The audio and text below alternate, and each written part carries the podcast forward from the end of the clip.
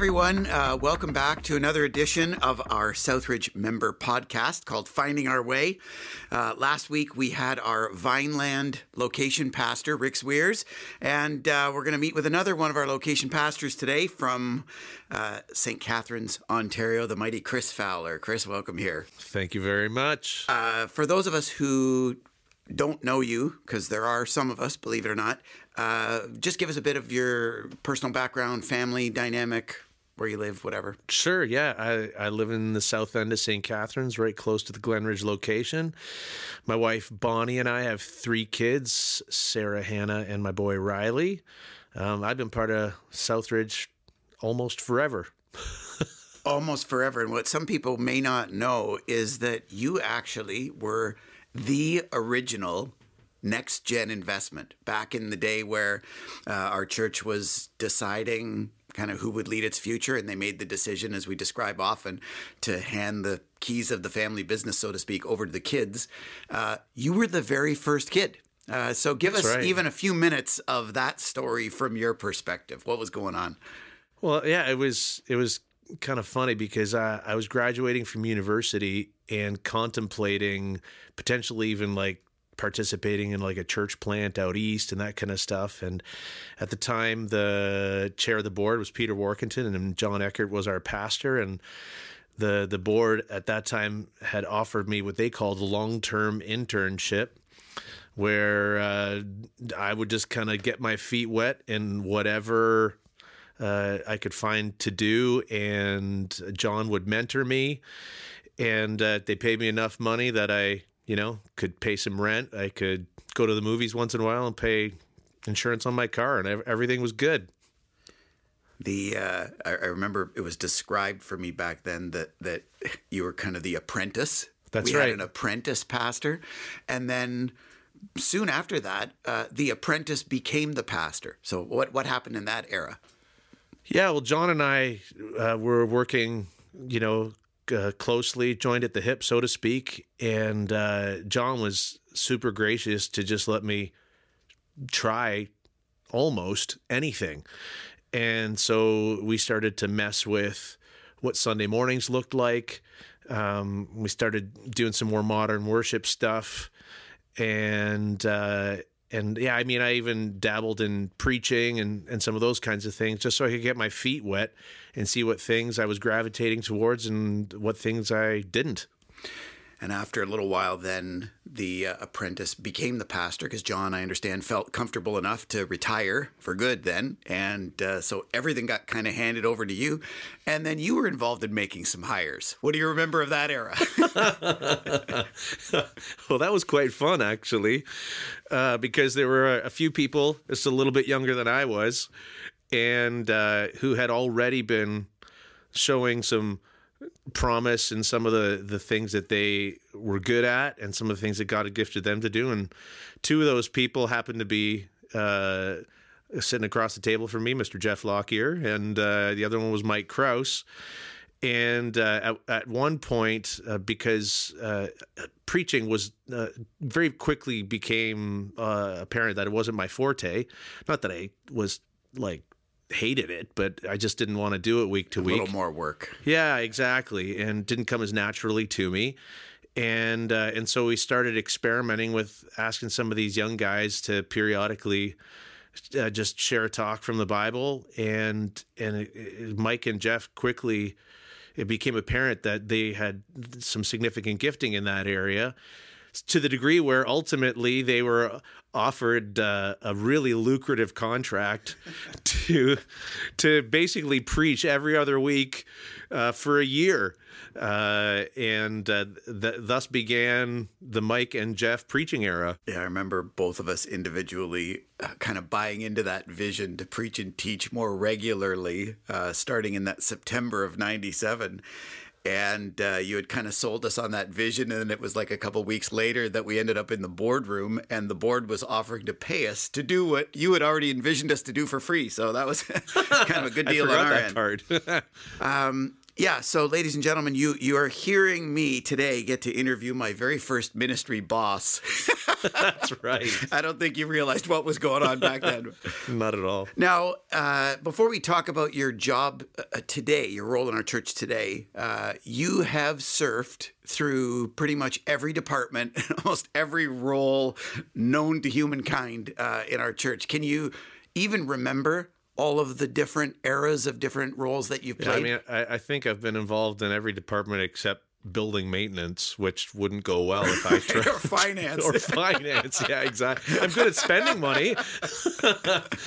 um, yeah, I mean, uh, so I mean, uh, without getting too lengthy, there was a, a long window of time. Uh, or a, window of time where I wasn't working uh, at Southridge, and uh, Jeff and Mike had kind of taken over the reins, uh, leading together. But uh, after that two years, I came back and at that point oversaw our Sunday morning experience and uh, the role that Jeff Martins is currently in. Yeah, because your background getting into the pastoral work in the beginning was from that worship, music, That's creative right. arts perspective. That's right, yeah. And so I did that for um, a couple of years. Uh, and then when we made the shift over to uh, Glenridge Avenue, uh, I, I actually became our, our outreach pastor. And uh, again, did that for, I think, a couple of years, and then transitioned into working pretty much exclusively in the shelter world for a number of years. Uh, then it was like around 2009 ish. I actually was um, promoted to be our youth pastor. And and after a few years of that, uh, became apparent that it would be actually a healthy move to get uh, a location pastor in St. Catherine, since we had expanded into the North End at that time and Welland, uh, and actually in Vineland by then as well. And and so I became our first official Glenridge location pastor, and that's what I've been doing for the last I don't know five years. Yeah, we've called these divine hit and runs, these different eras. And uh, for now, this is the era that we're in, in uh, location pastoring. I think it's my longest run though. You think that this is, yeah, this is probably your longest run. Yeah, Yeah. yeah. Well, ladies and gentlemen, realize that uh, Chris Fowler is the only staff person to have a tenure longer than Mike and I. Mike and I uh, have been, you know, 21 and a half years now. And when you add the years you had before you took your break right. with the years since, uh, you are the longest standing staff member. Well, So- not all in a row. So there you go. you're the most seasoned veteran around here. So uh, this is kind of exciting to get to chat with you. Hey, uh, we're kind of wrapping up right now this uh, connection series that's basically led by the group of you as location pastors who are kind of overseeing our, our connection value and connection ministry uh, called Friendship Matters. From your perspective, Chris, can you just give us a, a sense of what you're hoping to achieve through this? Yeah, I I would just love for our church community to be a place that is not just ultimately friendly, which I want it to be friendly. I want people to feel a warmth as soon as they would come in the doors on a Sunday or whatever. I, I ultimately would love for our church family to be a place that people could actually make friends, that offers friendship, uh, that there could be the quality and depth of relationship that people could say, These are my people. Uh, not exclusively to relationships outside of the church community, um, but that even those friendships outside of the church community uh, could be deepened because of the way they live out friendship among our church family. Yeah, I hope that uh, our uh, listeners are, are catching this because I, I love the way that you started that. It, it wasn't just, I hope that everyone can feel through this series like they know how to have friends to a greater degree. It's not just a self oriented, provide people with friendship. It's as a church for us to become the kind of community that can offer friendship to a greater degree and can make that shift from being just friendly Yeah. to offering friendship. This is something we want to be able to grow in and offer to the world, uh, not just or beyond experiencing it ourselves. Yeah, we're and we're going to be doing it, uh, you know, stumblingly and faulting, falteringly along the way. But the the hope would be that we could get better and better and better at it.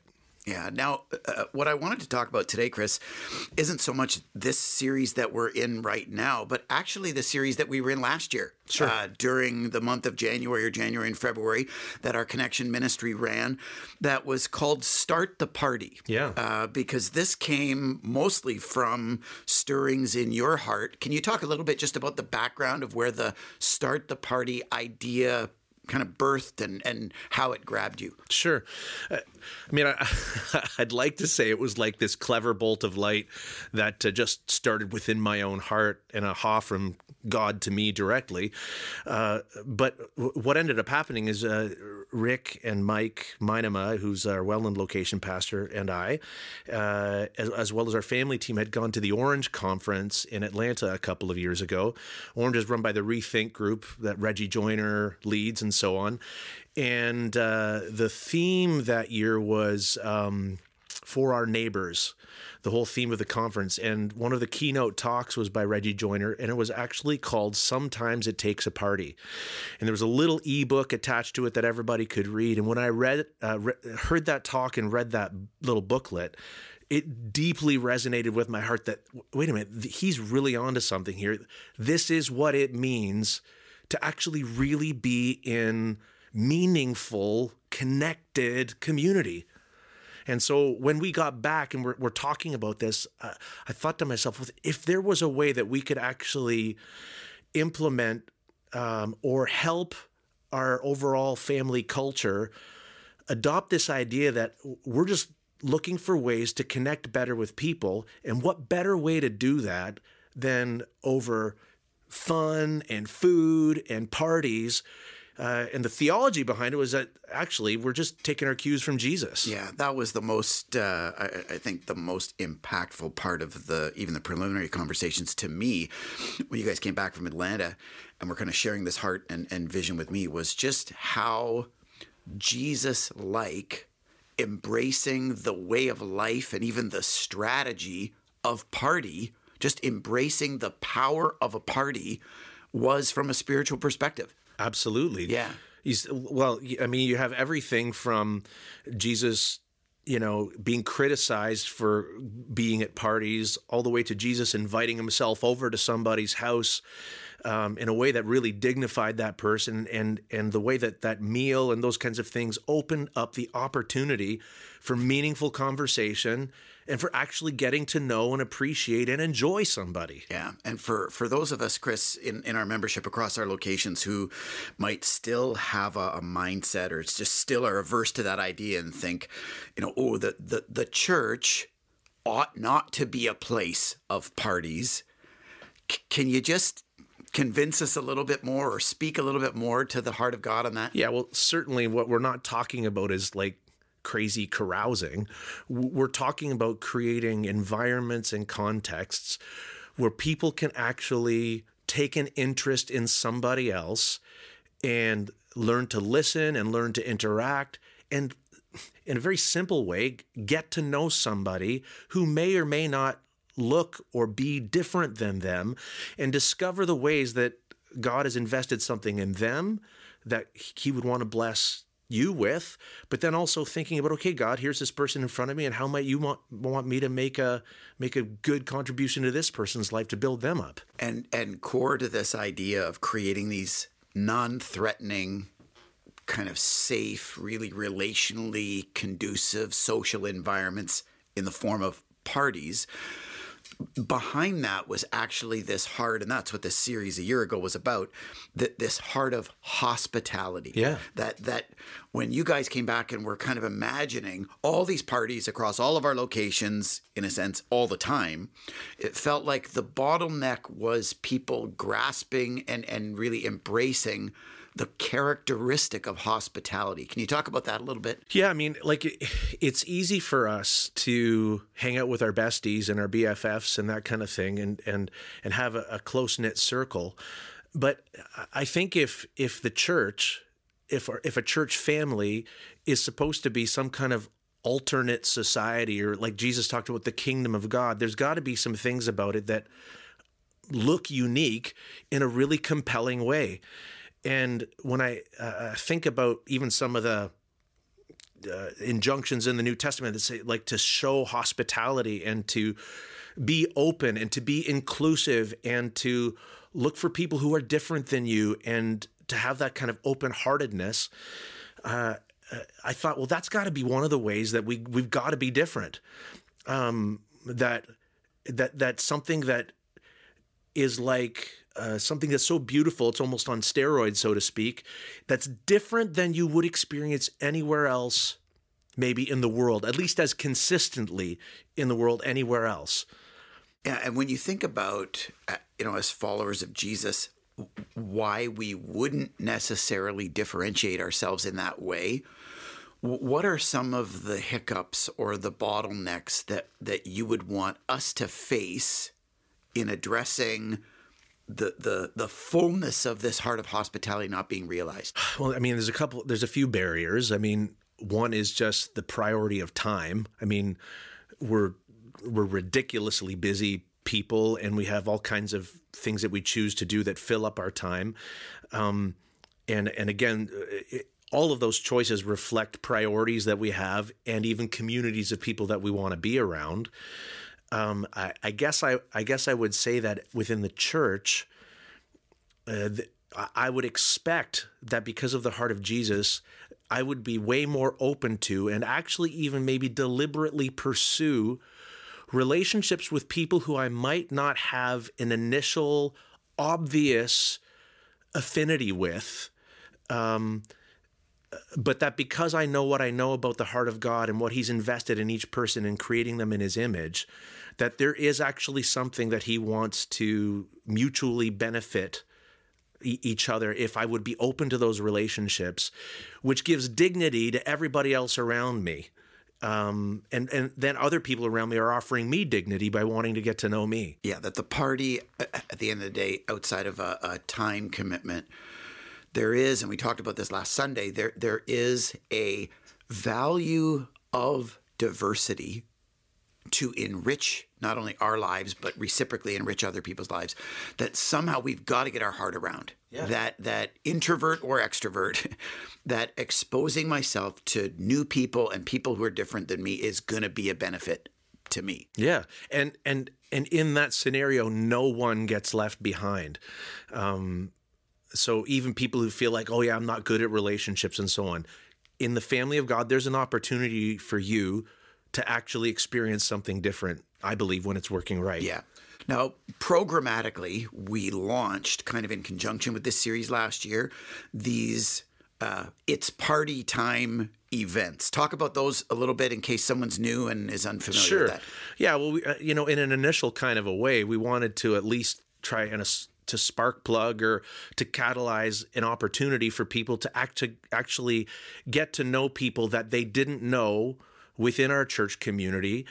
Um, and so, in a kind of a bigger, organized kind of a way, we facilitated potluck parties about three or four times last year um, where people would, over a three week period, sign up on a Sunday morning to say, Hey, I'd like to attend a potluck party. And then at each location, we'd have a, a, number of hosts who were willing to host, you know, from 10 to 20 people at their home. And then once the people signed up, those hosts were assigned people.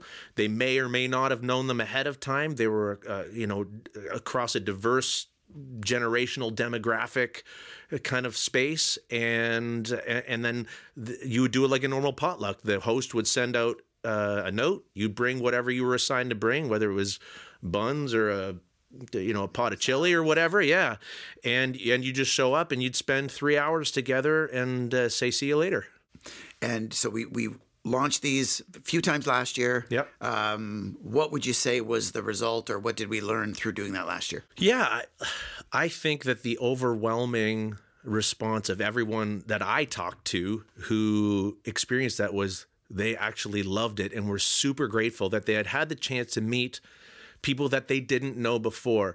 I mean, it would change the dynamic on a Sunday morning a little bit because even if they're involved in a life group, in a larger church kind of setting, like there's still a lot of people you just don't know. And it's it's easy to kind of just float in and out anonymously.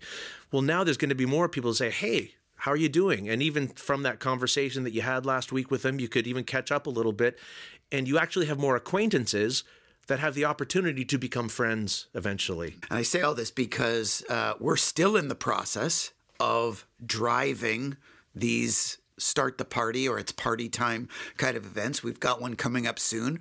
Uh, what are you hoping for those of us as members who are listening? What are you hoping that we could kind of grab hold of as far as the vision or the heart behind these events moving forward?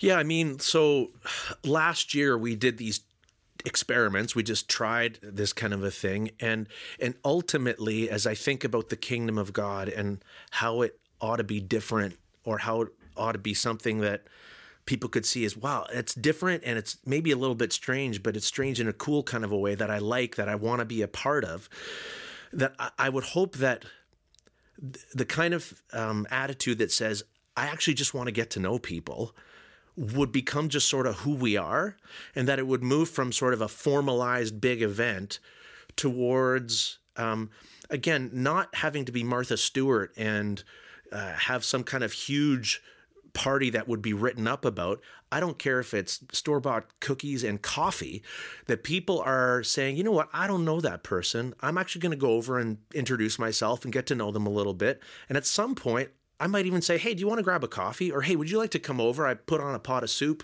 already this morning and we've got lots of food. Why don't you bring your family with you? That kind of thing. To the point where potentially one day, you know, how you can get reputations where people talk about you and eh, it's hard to build a good reputation and it's easy to lose one. But to get to the point where, where people say, you know what, that that church over there, like they're they're the they're the friendliest people I've ever met and and they actually are the most warm inclusive group of people i have ever seen because hospitality is that bridge between right. being friendly and cultivating friendship that's right and the difference between being warm and welcoming versus being inclusive. That's right. So I hope I hope everyone's capturing the the heart of this because we're we're going to kind of commit at some kind of uh, frequency or interval to, to driving these programmatically. But in like in so many other ways at Southridge, programs that we offer are ultimately to drive lifestyle. Correct. They're to build a way of life. And these location pastors who are championing this value of connection in our church, they're offering this program to try to drive a way of life among us that we would become hospitable people and that the growing instinct of all of us, especially those of us who are members who kind of make up the core of our community, that we increasingly default to exuding and expressing hospitality to people around us. That's something that you guys are in the process of fighting for that I just I love. For sure. Let me make one more kind of comment about the fundamental reason that I would be into this. Ultimately, um, if Jesus said that since Jesus said that the greatest commandment is to love God with all your heart, soul, strength, and mind, and to love your neighbor as yourself, like this is actually all rooted in what God has done for us in Christ. He has reached out to us in a radical way. He dis, Jesus displaced himself, put himself in, in an uncomfortable environment, so to speak, so that we could actually be deeply connected with God again. And once I embrace that, the nature of the Jesus who then lives in me is to actually embrace like he does. So th- this to me is is a crucial manifestation of what it means to be in the family of God. Yeah, I appreciate that. This isn't just a church connection strategy. This is a fundamental way of growing us individually, spiritually, and a fundamental way of incarnating the life, love, and person of Jesus among Absolutely. us. Because of how pervasive the inclusive, hospitable heart of Jesus was, especially or maybe more practically through the context of parties. For sure. And now we've kind of come full circle to to really not only try to express more of Jesus' love, but experience it more ourselves. Yep. Uh, well, that's great. I, I wanted to shift gears and address a couple other things that are uh, kind of specific to your role that I think are fun for other people to get to just sit around and, and, hear us talk about for a while. Okay. Um, And the next one I, I, want to talk about is just this this idea of young adults. Uh-huh. Uh, you, you, mentioned earlier that you came from a background among all of your uh, uh, positions around here. You you were our youth pastor for a time, yep. and uh, I laughed when you talked about you being invited into a long term internship. I thought, oh, that's where that idea came from because Chris has envisioned hundreds of us to long term internships since then. Get out of um, you know, over the past year, though, as a location pastor, this heart for the next generation and for young adults particularly has really gripped you almost again. Not that it's it kind of never died. Um, why is that? What what is it that you feel or or value specifically in in young adults as a leader? I think, I mean, uh, there's a, almost a, maybe a perfect storm of things that happen internally and then externally. Um, one would be just the external circumstance of us being part of like here in on Glenridge Avenue for the last 13 years or 15 years now. Um, you know, steps away from a university. Um, Another would be having had the chance to work with many young adults through the other iterations of my job along the way. And just it's being so beautiful to see them step up and say, Hey, I, I've captured this vision of Jesus' love for me, and I want that to be something that spreads to other people too and then them engaging in it to the degree that there's even some people on staff right now that have you know been around on staff for quite a while and they're still really young um, and then uh, uh, I had a Discover Southridge experience with a few young ladies who were uh, attending at Brock, and it was it was just the four of them that had come to to discover Southridge. So we thought, oh, you know what? Let's just go over to Cat's Caboose across the street and have lunch together. And that conversation was was like a switch for me because it, it made me realize that uh, that there's a, a population of students who are eager to live out or to grow in a faith in Christ that marries how you live and how you treat other people to, to, the radical degree that Jesus lived it out with what you say you believe in the God that you love. And uh, and yeah, it just kind of snowballed from there. I, I, equally there was another older lady in our church, like older, like me, older or a little bit older than me. Um, older being fifty. Yeah. I, well, I'm almost fifty now. Never mind. Contextualize. Yeah.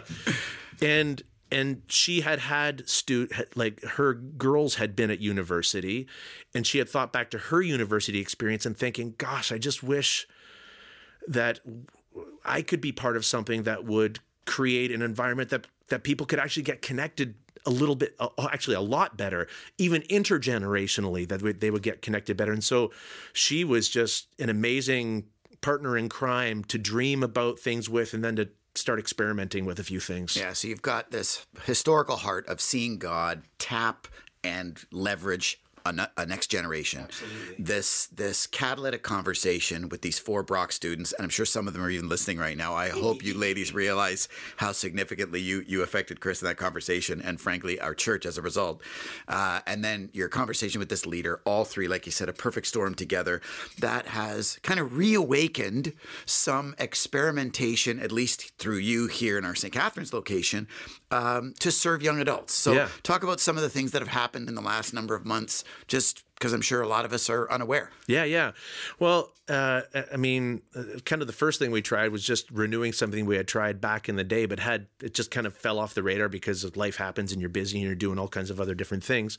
But in the spring of last year, leading up to exams, we just offered some lunches after church, just as a way to actually see who was around to help them get connected with each other everybody likes free food, and it's a little bit of a de stressor to get some free food when you're preparing for exams. And uh, we did enough kind of uh, groundwork talking to people that between the three locations, we thought, you know, it would actually maybe be very timely to try and get everybody together for a, a, like a getaway for a retreat. And so we started planning even in the spring a retreat that we had in in September, and there ended up being about 70 of us from all three locations, getting together uh, up at a camp in Muskoka, and it just turned out to be an amazing time of connection. The the fallout from which you know ended with or meant that there were actually a number of young adult life groups, and and a number of connections, and then uh, finally, uh, just in a another try to be a blessing to at least a segment of young adults. We hosted some study cafes in our in our cafe and lobby area uh, in the lead up to exams this past December. And you know, kind of unsure, but actually, this idea came from a bunch of students. So we thought, hey, we'll give it a try. And what was so cool about it is, again, you have older generation people doing all kinds of baking, bringing in, you know, crock pots of food and having coffee and stuff. And then there was quiet areas where they could study, but then they could come and visit in the cafe. There was, you know, exam survival kits and a candy bar. And like, it was just really cool how the hospitality level just went up again intergenerationally. Yeah, it was so cool to to kind of enter into the, the conversations about uh, the, this idea because I'll tell you, a study cafe would not be something that on my own I would envision. Um, but but you know, a couple of things I, I really loved about this idea. One was, like you said, that it was just responding to the needs that students themselves were expressing. Sure. That hey, it would be helpful and motivational to to connect and to receive encouragement and support during uh, the study period for for exams. And so, just the way that you and that team were responsive to what you were hearing, I love how quickly you know we can do that sometimes and let God show up you know, right when people are saying, "Hey, I need help in this." The other the other part of it that I'd love you to speak to a little bit because we I think we saw this in the lunches yeah. and we saw this in the retreat, uh, and now I've experienced it again in the cafe. Is this whole intergenerational value? Oh, I'm so glad you brought that up because I wanted to say yeah, that. like I've spent time with with. I try to spend some time with the next gen uh, regularly, and over the last. I would say the last era, especially last, let's say five years, the the growing heart of the next gen to be engaged in intergenerational relationship, not just to have people embrace their new next gen fads and trends. Uh, that's really been a shift, I feel, and and I know that you've experienced some of that. Talk about that a little bit. In one of the first lunches we had back last spring, um, uh, this other lady who I've been working with, Kelly, had got a group of them and was sitting around with them and was just interacting with them and it was at that time that we kind of, in a shocking sense, kind of uh, found out that they actually expressed that they wanted to get to know people who were older than them. To, to they wanted they didn't want to have just a young adult ministry or experience or just be with their peers. They actually wanted to be part of a church and get to know people who were older than them, who had wisdom to bring and some hospitality to bring, and so on. Well, corresponding with that, uh, sentiment. You have all of these older people, and some, some of, frankly, the people who have stepped up the most are the oldest people now in our church generation, who are just, just pouring on the gas, pouring gas on the fire of, I just want to get to know you. I just want you to feel at home. I just want you to know that you're loved. I want to be in your corner as you try and follow Christ as a young adult either either in school or as you're navigating a new career and all of those kinds of things and it it's been mind blowing to watch to the degree where you have like 70 year olds coming on the uh, young adult retreat, living in a cabin without a bathroom for a weekend and loving it. It's awesome. Yeah. Yeah, it, it it's it's been cool to see and to watch. I guess my my one question would be if I'm listening to this today, Chris, and I'm a young adult myself, yeah, or I'm not a young adult, but I'm hearing you amp up the value of investing in young adults, and my heart's stirring. Uh, are there things I could do that I could be involved in, or are there ways that I could? What would I do? Email you, or yeah. even if I'm from a different location, are, are, there ways that I could be involved in serving young young adults? Yeah. So, well, yeah, it, you're talking about people serving young adults, or, either. Uh, either. If I'm a young adult, or if I'm serving young well, adults. anybody that would like to get to know young adults, gosh, I'd love to have a conversation with you. If you are a young adult, um, you know, even like whether you're introverted or not, this isn't this isn't about trying to flush out all the life of the party people because everyone has something beautiful to bring to the table and there's been a vast variety of young adults come to the table and get involved in some of these inter uh, intergenerational conversations as well uh, I would love to talk to you if you want to get connected with somebody. I would like to actually throw out there um, to get involved in the shelter. There is a critical mass of young adults, an increasing number of young adults who are getting involved uh, at, at the shelter, whether it's at the front desk or with things like rock climbing and even just doing kind of a dip your toe in the water in the uh, in the kitchen and that kind of stuff. And even through that, there's both young adult friendships that are being cultivated, but also intergenerational stuff uh, as well. Yeah. So let's let's keep in mind here that. Uh, we have young adults who are not just from our St. Catharines location. We have people who would be passionate about young adults that are not just from our St. Catharines Sure. location. We have initiatives like the retreat that included people from all of our locations That's right. together. So I hope our listeners are appreciating that this isn't just a St. Catharines For thing. sure. And yet this is something that God's been stirring up and something that's been kind of specifically being catalyzed through you for now. Uh, but the other location pastors are aware of it and supportive of it. more And than so- aware and supportive of it they're they're they're championing it in their area as well so there are a critical mass of of older people forgive the term i guess but just people old that aren't young adults in welland and in vineland who are also saying hey i want to be investing in in young adults and so on and and other young adults who have expressed that they like to get connected so Yeah, it's so if it was easier practically either in the convenience of a Sunday morning environment or through your existing relational channels to connect with one of our other location pastors, with Mike or Rick, you could do so, correct? absolutely But uh, if they wanted, if you, if you got no one else to connect with, you're not sure where to go, uh, they can email you and, and follow up in that way. Absolutely. And you know, final question on this, I can't have an issue that we discuss without ending here with Chris Fowler. Um, where's this going in the future? What what what is some of the vision or perspective of I don't even want to call it young adult ministry, but just of what God's doing among our young adults in our church these days? Oh gosh, I, I don't totally know. I mean, even though it was a relatively long time ago, I I do remember being a young adult who was believed in by an older generation enough so that I was given a bandwidth of uh, opportunity, of responsibility, of authority, of uh, of rope to try and live out my faith, not just by myself, but among you know my church family that empowered me and and and allowed me to ultimately to spread my wings. And uh, and I would love to see that continue to be cultivated in whatever way that looks like now. Like it's interesting because we're in some senses a, a very different church than we were back then. In some senses, we're just the same church that we ever were. I think we just wanted to cultivate a simple heart of faith and have that lived out uh, deliberately.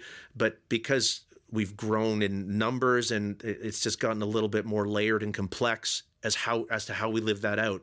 And so I would love to just keep ideating around okay, what's it look like now for this next generation or uh, any new generation to actually take ownership that this is my this is my church god has filled me to actually make a difference here that people could actually come to faith because of my life uh, and because because they've been exposed to my church family and that they can very quickly gain significant credibility Yeah, and significant opportunity and influence. Absolutely. Uh, The, the message I have when I hang out with young adults it, consistently has always been listen, you are not the future of our church. Absolutely. You're the president of our church. We want to facilitate that and make that happen right now Absolutely. in whatever Absolutely. ways we can. So, love it.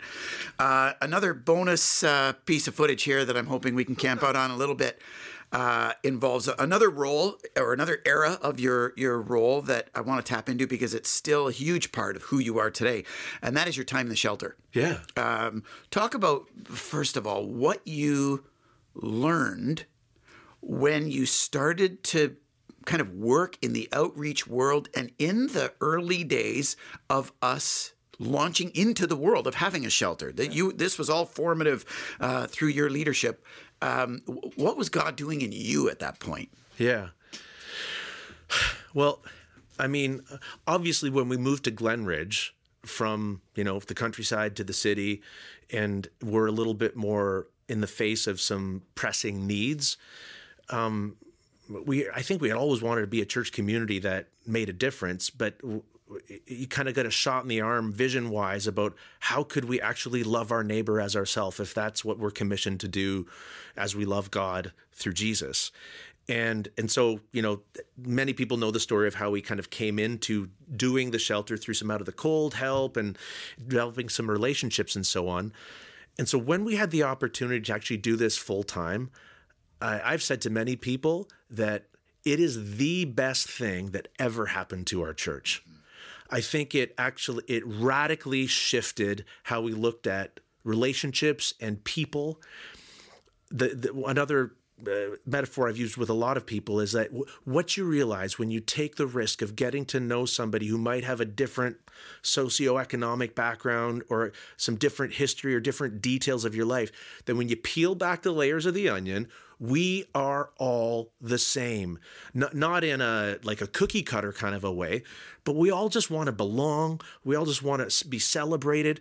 We all want to have something significant to to participate in and that our lives would matter. We all want to recover. We all want to recover. Something. We absolutely yeah. yeah. Well, that's the other side. The flip side is we're all we're all broken. Yeah. And and once once you realize that we are actually really truly on level ground, that it's not just um, lip service to say that, well, that opens your world up to a whole bunch of different friendships that you would have never had if you had simply stuck with you know, uh, the people that you naturally interact with, whether it's at the hockey arena or at your job or in your neighborhood.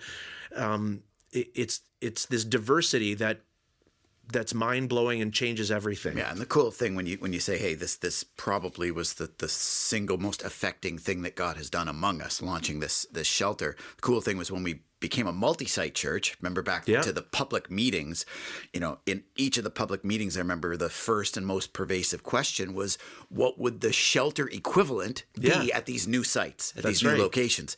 And you know, these days we use the term anchor cause to describe our focused initiative of compassion and justice in any location.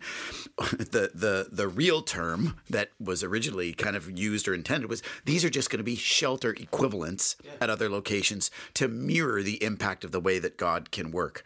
So, you know, saying that, I know that this is kind of specific to St. Catharines, but you know, what would you want to say, Chris, to anyone who in our membership hasn't yet tasted the magic of being involved in one of these anchor causes or maybe specific to you particularly the shelter what what are they missing out on?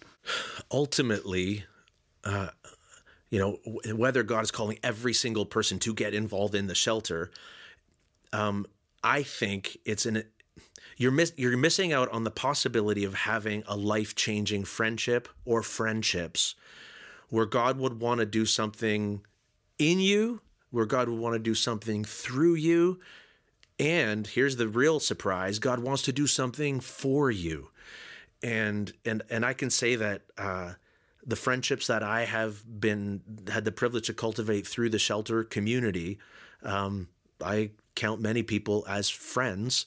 They count me as friends, and I'm so glad that I didn't just stay friends with people who came from exactly the same kind of background as me and and I and I would hope that through that sharing of mutual brokenness and mutual needs and mutual things to give to one another that that people could actually embrace new friendships that are going to really build them up and make them the best versions of themselves. Yeah, awesome, awesome. Um, anything that you want to talk about with regards to the future of the shelter, or should we save that for another podcast? Uh, I imagine Miss uh, Mrs. Annie Froze has lots to say about that. I mean, obviously, there's some beautiful beautiful things that we'd love to see happen and the the opportunity to provide more uh, thoroughly uh, to address more thoroughly some of the issues that are facing our homeless friends would be oh man, if God would allow us to do that, that would be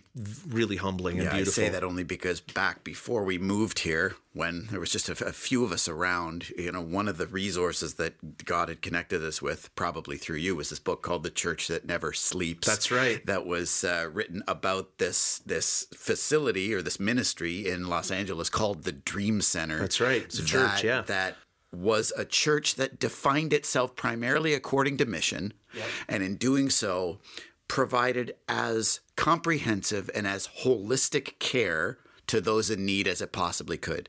And I, I, you know, I'm just throwing that out today because I think that that Dream Center style vision is as alive and well today as it was even, you know, 20 or 15 years ago in a way that God was driving us to move here in the first place. Absolutely. And I mean, I think that, you know, there are things, I mean, I've been told that I can be the kind of person that's ready, fire, aim rather than ready, aim, fire. And it's uh, actually fire, ready, yeah, aim. fire, ready, aim. Never mind. your world. yeah, yeah. And so, you know, when I think historically back to some of those things, like, gosh, it was messy and crazy and so on.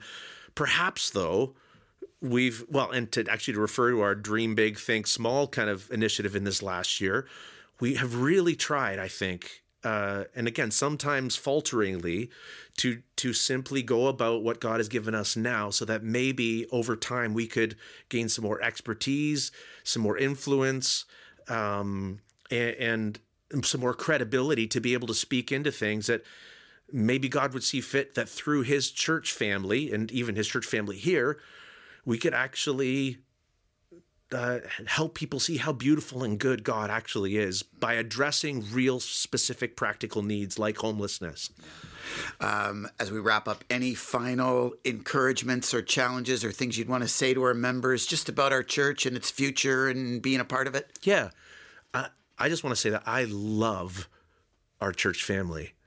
I I look forward to uh, every iteration of of what we do, and even um, most recently, I've been thinking about. I love coming on Sunday. Uh, I obviously I love being able to hear what God is speaking through people like like Mike and Jeff and, and others who get to preach, to experience worship all together, but even the chance to connect with, you know, people that I don't see every day, but I know them enough that I know them and love them and that that circle is expanding. And so when i think about even sunday mornings i, I kind of feel like it's this open family reunion. And the only difference between those who've been here more than once and those who've only been here once is those who've been here for a long time you know that you belong. And the other people you just don't know you're part of the family yet. Like you actually you already belong and and I, I just the, the, I'm filled with a sense of anticipation every time we we have the chance to get together like that.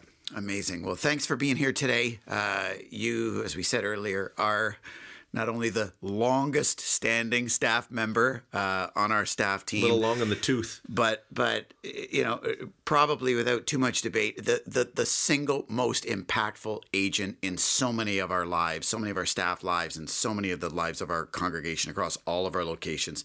Uh, we love you. We're grateful for the leadership that you're providing, and uh, are thankful that you were able to sit down and chat with us as we continue to Thanks. find our way. Thanks so much, man. Take care, everyone. We'll see you in a week.